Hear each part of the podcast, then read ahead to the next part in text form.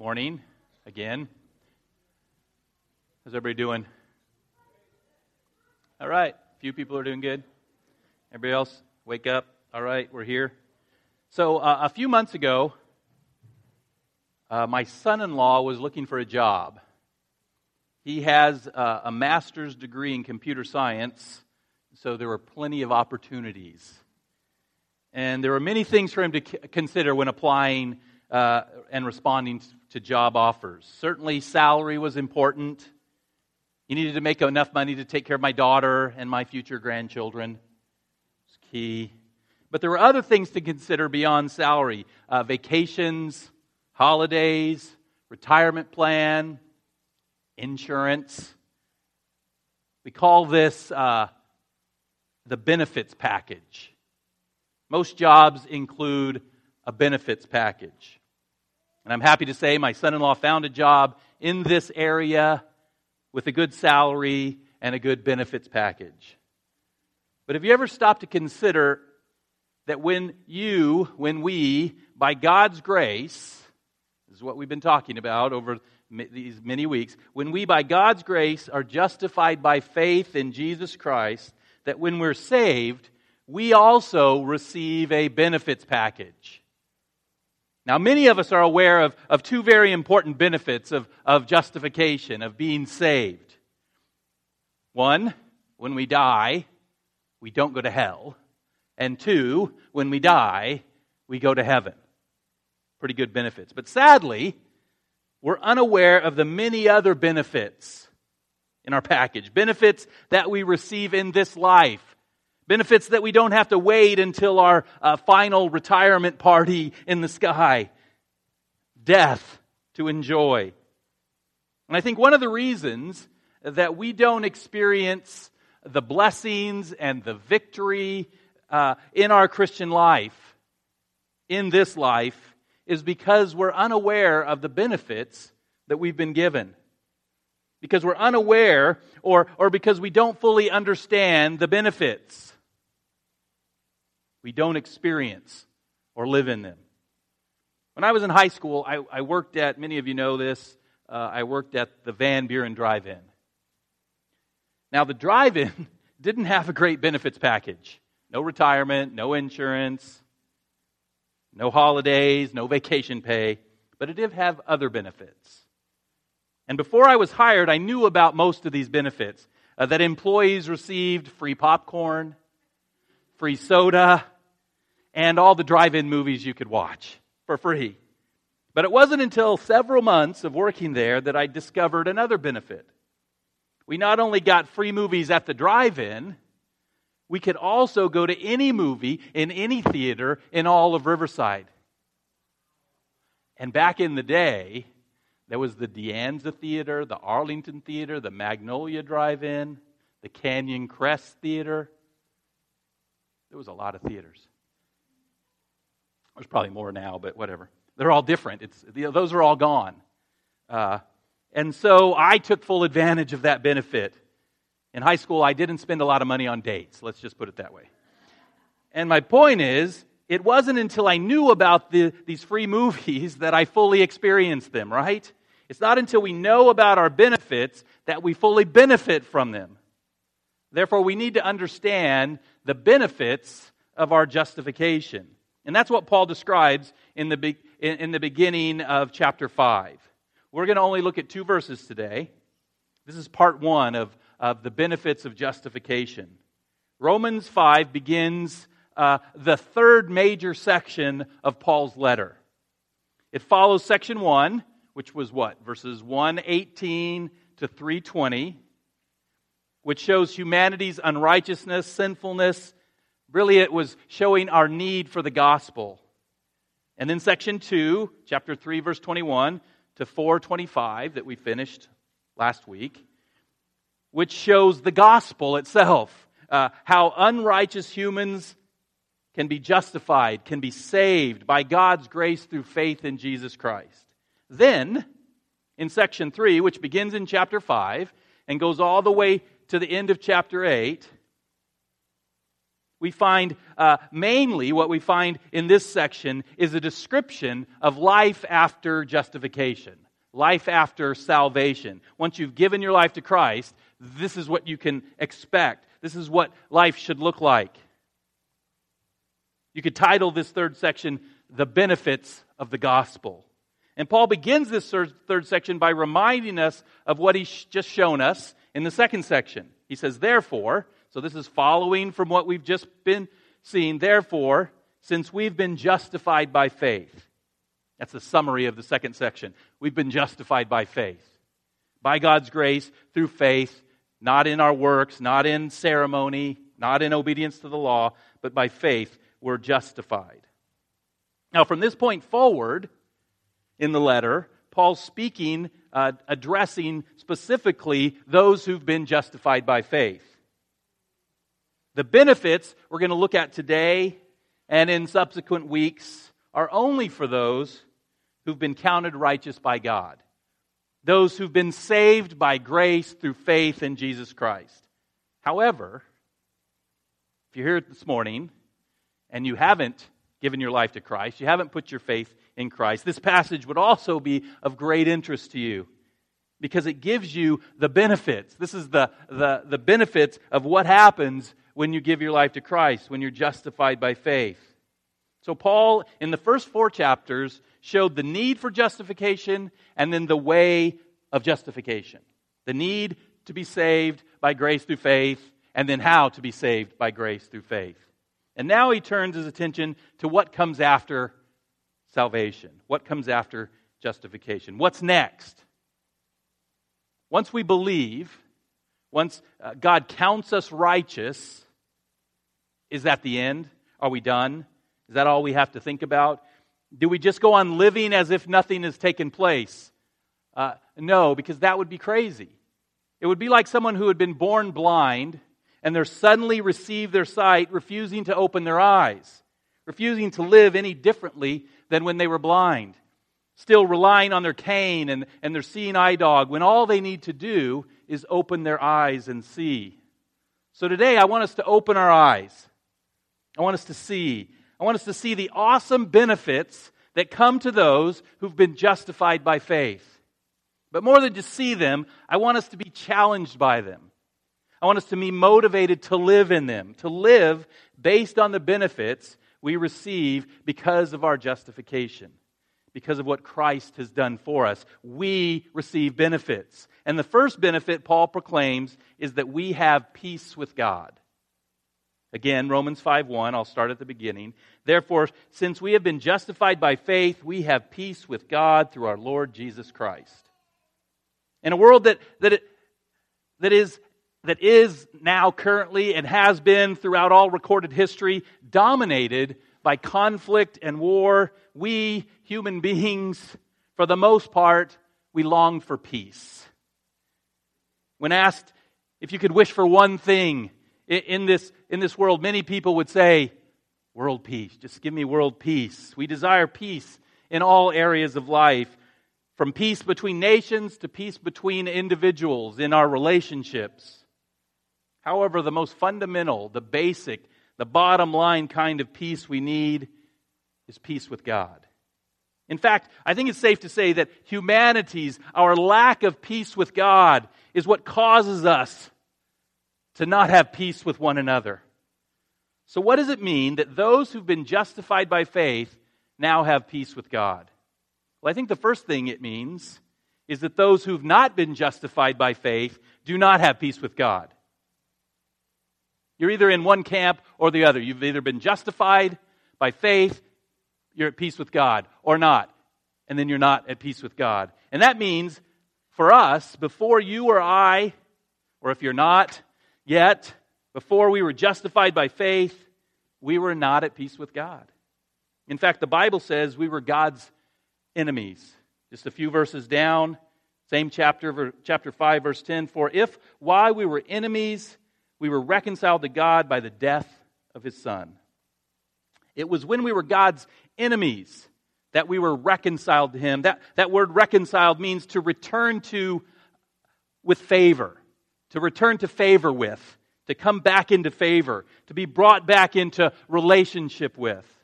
Because of our sin and our rebellion and our rejection of God, our relationship with God was broken. We became his enemies.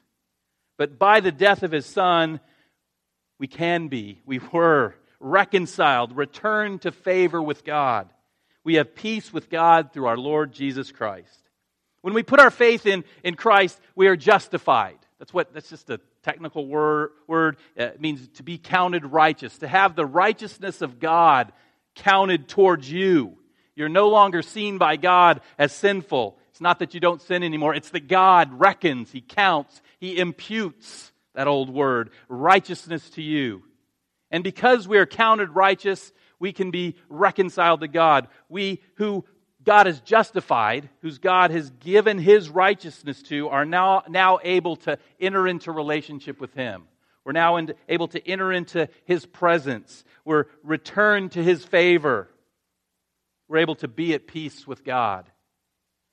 Now, generally speaking, when two parties who are not at peace, whether you're talking about two nations or you're talking about two people in a disagreement, in either case, the two parties to be reconciled, uh, to make peace, they must come together and hash out their differences, talk it out.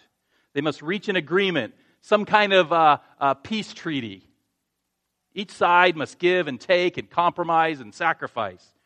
And if the peace treaty is to be just, then certainly the one who causes the problem must be the one who sacrifices to restore the peace, right? We are God's enemies because of what we have done, because of our sin and our rebellion and our rejection of God. And therefore, justice demands that we sacrifice in order to be reconciled with God. Put simply, justice would say, we caused the war, therefore we have to pay for it. We have to pay for the peace. But there's a problem.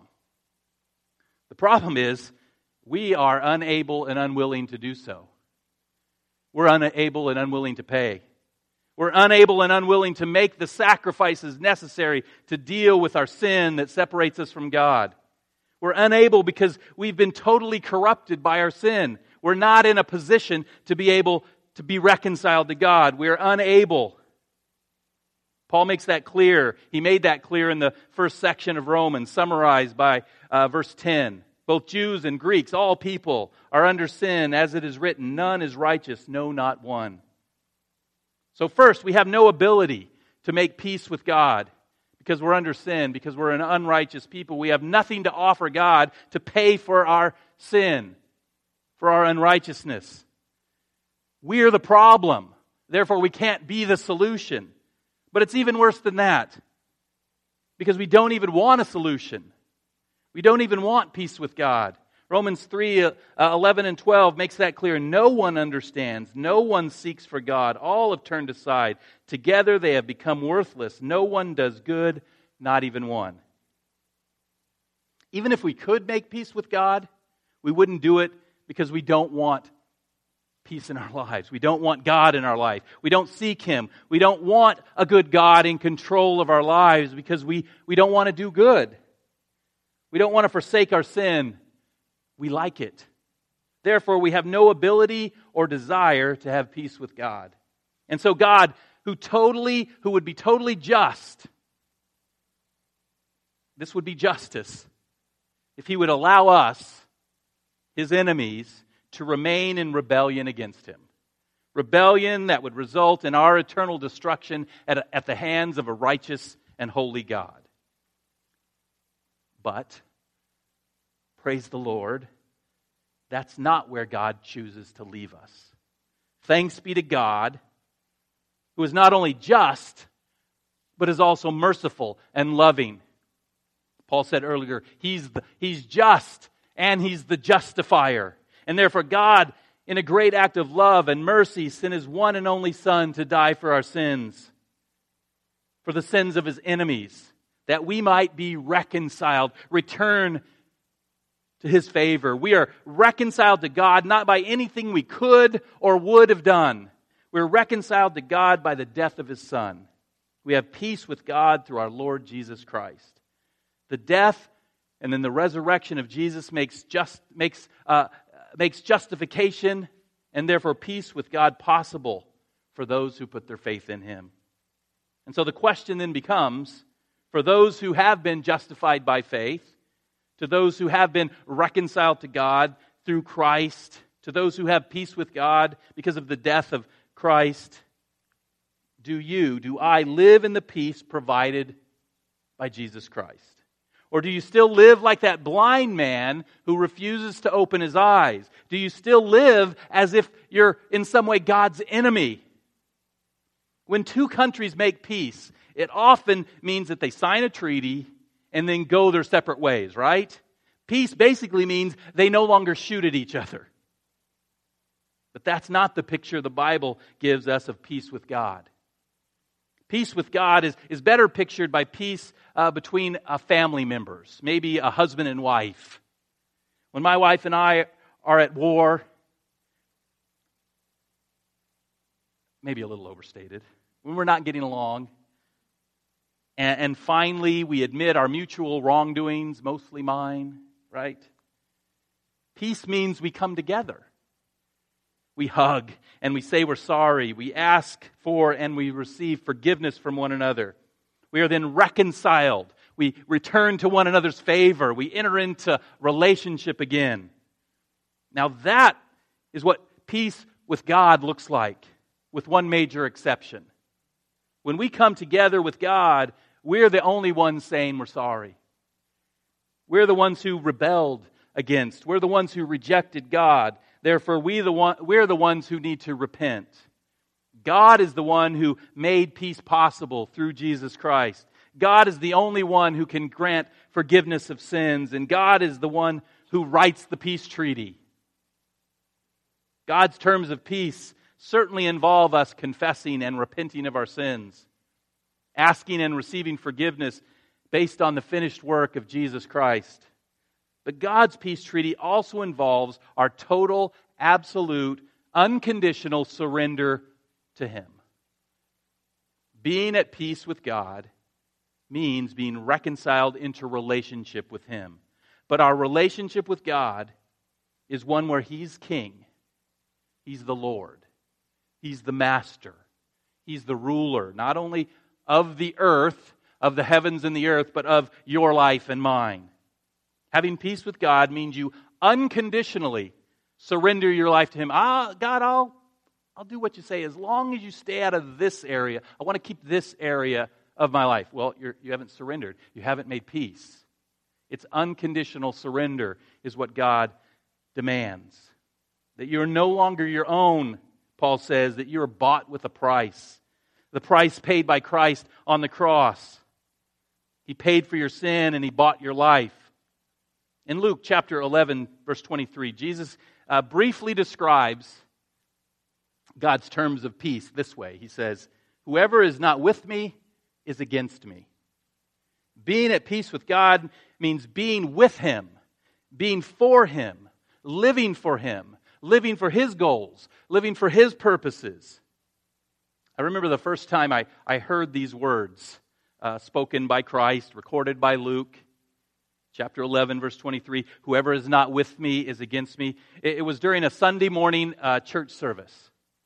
I was 13 years old. And even though I would have never thought in, a, in my wildest dreams that I'm against God, that I'm against Jesus, I would have never considered myself an enemy of God. I knew that. I knew that even at age 13, I wasn't with him. I wasn't for him. That I wasn't living for him. That he wasn't my ally. He wasn't my Lord. So that morning, sitting in a church pew, I decided I'll be fully His. I'll be with Him. I would surrender my life to Him as my Lord and my Savior. And this is how uh, I and anyone else receives uh, peace with God. And so today, if you're not with Jesus, if you've not surrendered your life to Him, then first know you have no peace with God. You are God's enemy. And I would encourage you to consider accepting the peace treaty, the peace uh, the olive branch that God is extending to you. I would call you to put your faith in and give your life to Jesus Christ. To say, Jesus, I, I don't want to be against you. You're the creator of, of all things, you're my Lord. I don't want to be against you. I don't, I don't want to be your enemy. I want to be with you now and, and throughout all eternity. I, I surrender my life to you. I want you to be my Savior and my Lord. And if you do that now, or if you've done that at some time in the past, then, then you've been counted righteous by God. God, when you do that, when you trust in Christ, He imputes, He gives you His righteousness. We call that, and then you're justified. You're, you're right with God. And therefore, you're reconciled. You have returned to favor with God by the death of his Son. You have peace with God through our Lord Jesus Christ. And that is oh so amazing to be at peace with God. But that's only the beginning. For those, for those of us who've been justified by faith, we not only have peace with God, but we stand in God's grace. That's our second point this morning. We stand in God's grace. Romans 5 2 begins through him, through Jesus Christ we've also obtained access by faith into this grace in which we stand. By putting our faith in Jesus, we, we, we are justified and reconciled. We have peace with God. And on top of that, Jesus then gives us access into God's grace. Now, I believe a better translation for that word access is the word introduction. That's how the NASB uh, the New American Standard Bible translates it. Access implies that, that we have the opportunity. Access only implies the opportunity to stand before God, to enter into God's grace. That it's up to us whether we enter God's grace or not. But introduction means that Jesus has introduced us to God's grace, that Jesus has taken us by the hand and he's led us into a place where we can stand in the grace of God. And I think that gives us a much better picture, a better understanding of what takes place when we're justified. Because when we put our faith in Christ, a door that was previously closed to us opens up. And on the other side of that door, we find something that we didn't have prior to our justification. We find this grace in which we stand. And it's through Christ that we're introduced, that we enter into that door, that we, that we now live on the other side in grace. Now, what does Paul mean by this grace in which we stand? Usually, when we talk about grace, we're talking about uh, the grace that we receive at, at or prior to our salvation. For by grace you've been saved, right? This grace is defined as God's unmerited favor, uh, His undeserved, unsolicited, unconditional love for us. It's a gift from God that cannot be earned. It's grace. You did nothing for it, and God just chose to give it to you. And yes, we are saved. We're justified by the grace of God. But what we need to understand, what we fail to understand often, is that after salvation, after we've been justified by faith, after we've been reconciled and, and come into peace with God, we continue to live or stand in God's grace. It's not that we only need God's grace for this one act, for this one justifying act. We, it's not that we only need God's unmerited, undeserved, unconditional love once. We need and have it on a continual basis. We need and have it in to live this life. We continually need. And we have. God's unmerited favor, his undeserved, unsolicited, and unconditional love. When we're justified, we not only have peace with God, but we enter into God's presence. We go into a, a place, if you will, that's in the presence of God. And in His presence, His grace surrounds us, it enfolds us, and it impacts our lives. His grace picks us up when we fall. His grace gives us strength when we're weak and His grace is always available. It's not that, that we can come to Him once a day or in times of trouble. It's not that we, we're given an occasional audience with the King. It's that we're now privileged to live in the king's palace, to continually dwell in his perfect presence and grace. By his grace, our relationship with God is not only on. We not only have a relationship with God, but it, it continues. The grace continues. By His grace, our relationship with God is not uncertain, but it's secure. We do not fall in and out of favor with God because His grace is always there to pick us up. We stand in His grace. In Romans chapter 8, verse 38 39, sort of the end of this section, we're starting at the beginning in chapter uh, 5, verse 1. Paul ends the same section uh, this way. This is the reality of standing in God's grace. For I am sure that the, neither death, nor life, nor angels, nor rulers, nor things present, nor things to come, nor powers, nor heights, nor depth, nor anything else in all creation will be able to separate us from the love of God in Christ Jesus our Lord. That's something to think about over and over again. Because we, the justified, uh, we live, we stand in God's grace. Nothing can separate us from the love of God in Christ Jesus our Lord. And so the question is do you live? Do you live in the reality of the grace in which you stand? When you fall, when you fail, when you sin, when life is difficult, when you face death and disease and destruction, when your enemies press in, with lies, discouragement. Do you know that you, because of Jesus Christ, stand in God's grace? That the grace of God is surrounding you, that God is there, that God is waiting and wanting to forgive you from your sin. He's waiting and wanting for you to experience His love and grace. I, I remember life my life before I understood the truth of God's continual love and grace for me. It was not uh, the victorious Christian life. Because when I sinned, uh, when I failed, when life was tough, I believed that God was rejecting me. That God had removed his grace and love for me. That God was punishing me. And so, like, like my father Adam, you remember Adam? Uh, when he sinned, what did he do? He ran and hid. And so that's what I did. I ran and hid from God. And I continued in my sin. I continued to live as this blind man with my eyes shut to the grace of God until God would hunt me down and he would, maybe when I got to the bottom, he would hunt me down and draw me back into relationship with him.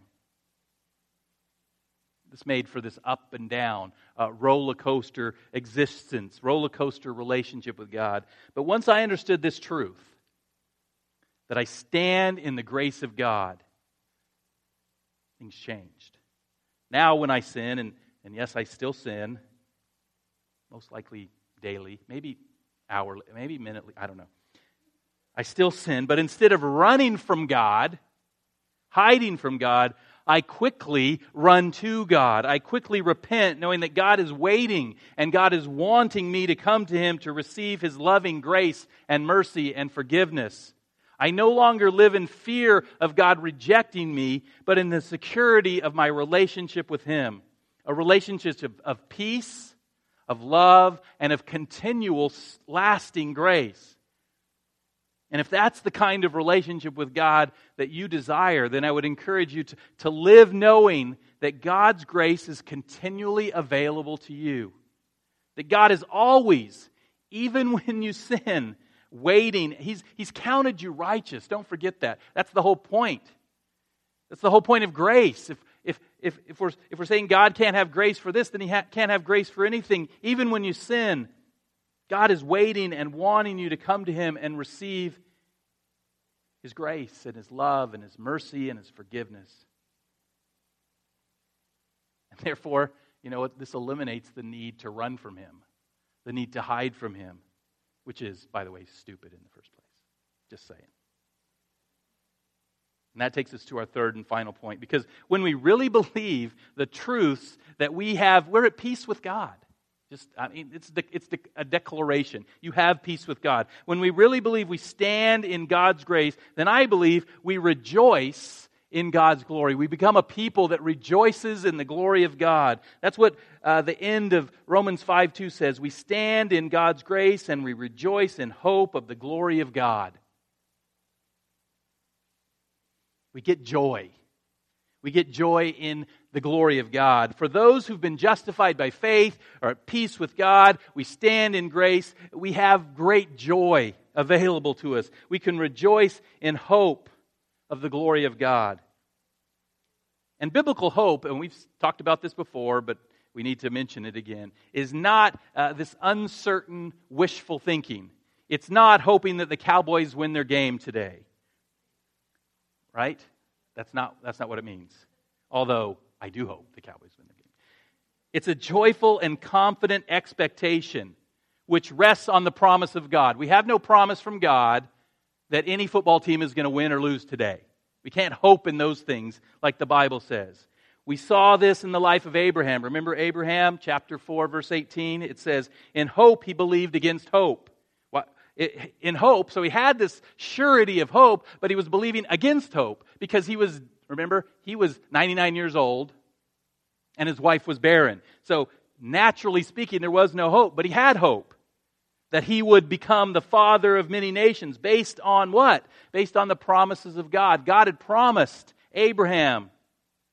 And so he had a sure hope that he would become the father of many nations, even though from the world's perspective, it looked impossible. Now, for us, Paul says, we have a much greater hope. In fact, our hope is far, is by the, the greatest outcome possible. Our hope is in the glory of God. Our hope is that our God, the Creator and Savior and sovereign, holy, just, all powerful, all knowing, ever present ruler of all things, our hope is that He will be glorified that God's glory, His awesomeness, His beauty and majesty, His righteous character will one day be on full display. Now, currently, God's glory is being continuously revealed. It's being revealed in the heavens and in the earth. Uh, Psalm 8, David declares, O Lord, our Lord, our, how majestic is your name in all the earth. You have set your glory above the heavens. We see the glory of God in what He does in the heavens and the earth in his creation, in his miracles, in his ability to transform lives. In those things and others, God is glorified. And God's glory was uniquely revealed in the life and death and resurrection of Jesus Christ. The Apostle John writes in his, in his preamble, his, his preface to his gospel, he's speaking of the whole life of Jesus. He said, And the Word, Jesus, became flesh and dwelt among us, and we have seen his glory Glory as of only the only Son from the Father, full of grace and truth. So God's glory is, has been and is being revealed in part. This, we, we don't need to hope for this. This has happened and is, is currently happening. It's a present reality. We see the glory of God. But as we know, there are those who don't believe, who don't acknowledge, who don't see the glory of God. And that matters. Instead, they deny God's glory. They deny God's glory revealed in His creation. They deny God's glory revealed in Christ. They deny who God is and what God has done. Many even deny that He exists at all. And this is the greatest of injustices to deny the very one who created you and the one who provided your salvation through the death of His Son to deny him, to deny his glory. But we who've been justified rejoice in the hope that one day the curtain will be opened and the glory of God will be fully seen by all. The scripture tells us that that day will come. And on that day, Jesus Christ himself will appear. Mark 13, 26, Jesus speaking of the last days says, And then they will see the Son of Man coming in clouds with great power and glory. In Matthew, Jesus identifies the, the they in, in that passage. The they is all peoples of the earth. There's coming a day when all people will see the Son of Man, will see Jesus Christ coming in the clouds with great glory and power. We can rejoice in the hope that God's glory will be revealed to all peoples. But that's not the end of our hope. For those who've been justified by faith will not only see his glory, but we will be, he will be glorified in us. Paul writes to the church in Thessalonica when he comes on that day to be glorified in his saints and to be marveled at among all who've believed. When Christ comes, he'll not only fully reveal his glory, but he'll transform his saints, those who've been justified by faith, so that, so that we will fully glorify him. We will marvel at his glory revealed in us. We who've been justified by faith, who were created uh, to be in the image and the glory of God, but because of our sin, as Romans 3:23 says, we currently fall short of God's glory. But on that day, we'll be changed so that, so that we both reflect in, reflect, and we share in. And, and it's mysterious to me. I can't totally explain what it means that we'll share in the glory of God. Just have to trust. That's what Paul says in Romans 8:17. Now if we are children, we are if we've trusted in God, if we've made that peace treaty, if we've unconditionally surrendered to him, then we are heirs, heirs of God and co-heirs with Christ. We're going to receive benefits from God if indeed we share in his suffering in order that we may also share in his glory.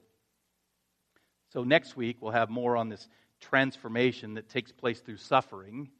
But for now, see that our hope is our hope is in the day when God's glory will be fully revealed to all people. And, and we will be transformed to both reflect His glory and to share in His glory.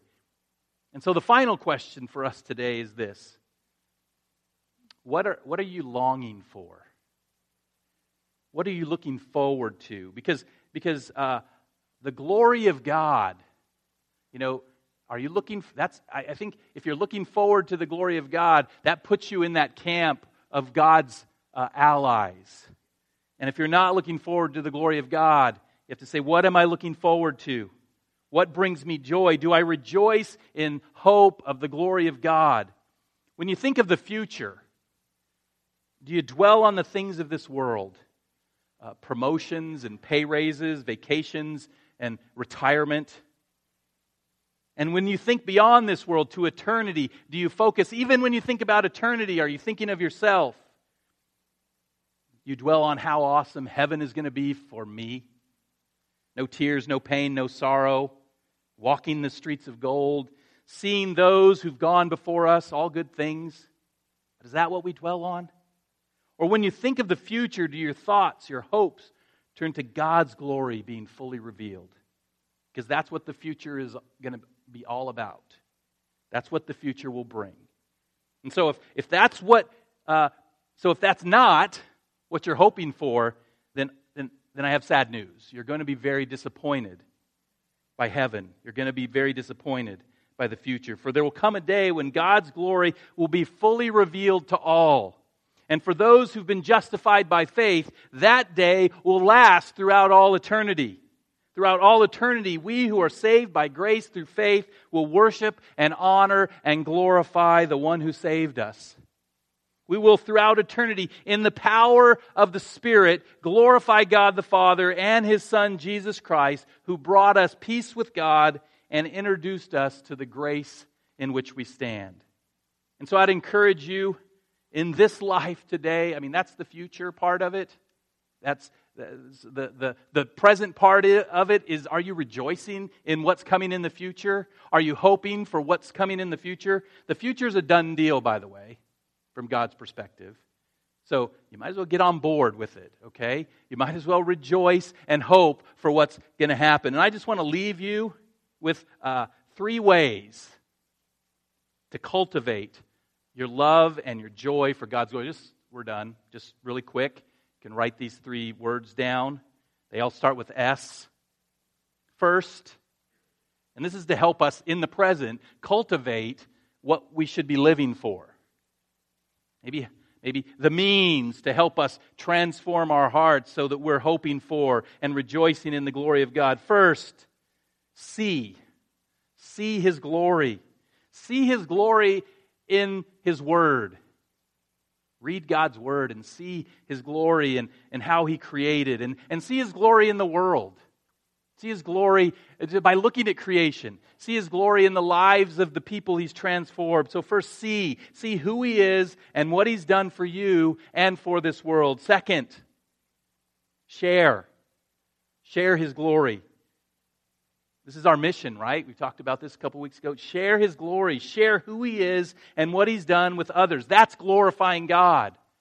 When you tell others of who he is and what he's done, share his glory, especially with those who've yet to believe. And finally, sing to his glory. In this life, we're going to do this in just a second. Worship and honor and praise God Praise Him for who He is. Praise Him for what He's done. Praise Him that He's given you peace with Him. Praise you that you're reconciled. Praise Him that He's reconciled you to Him, that it's all Him and none of us. Share His glory, sing of His glory, see His glory, that you might experience. I think as we do these things, that you might experience the benefits of truly rejoicing in the hope of the glory of God. Would you pray with me? Lord God, I pray for us. I pray for myself. I pray that, that Lord, our number one priority in life would be to, to glorify and honor your name. Lord, that our, our passion would be for your glory. That we would want the glory of the one who, who, who looked down upon us, who saw enemies rebelling, rejecting, running from him and he said, I'm going to I'm going to I'm going to send my son. I'm going to allow my son to die for my enemies. And I'm going to have peace with them. And then I'm going to I'm going to introduce them. I'm going to bring them into my grace and let them stand there and live this life in that grace. Lord, help us to know those things and help us to, to then uh, rejoice in the hope that one day you'll be glorified and honored throughout all eternity. In Christ's name, amen.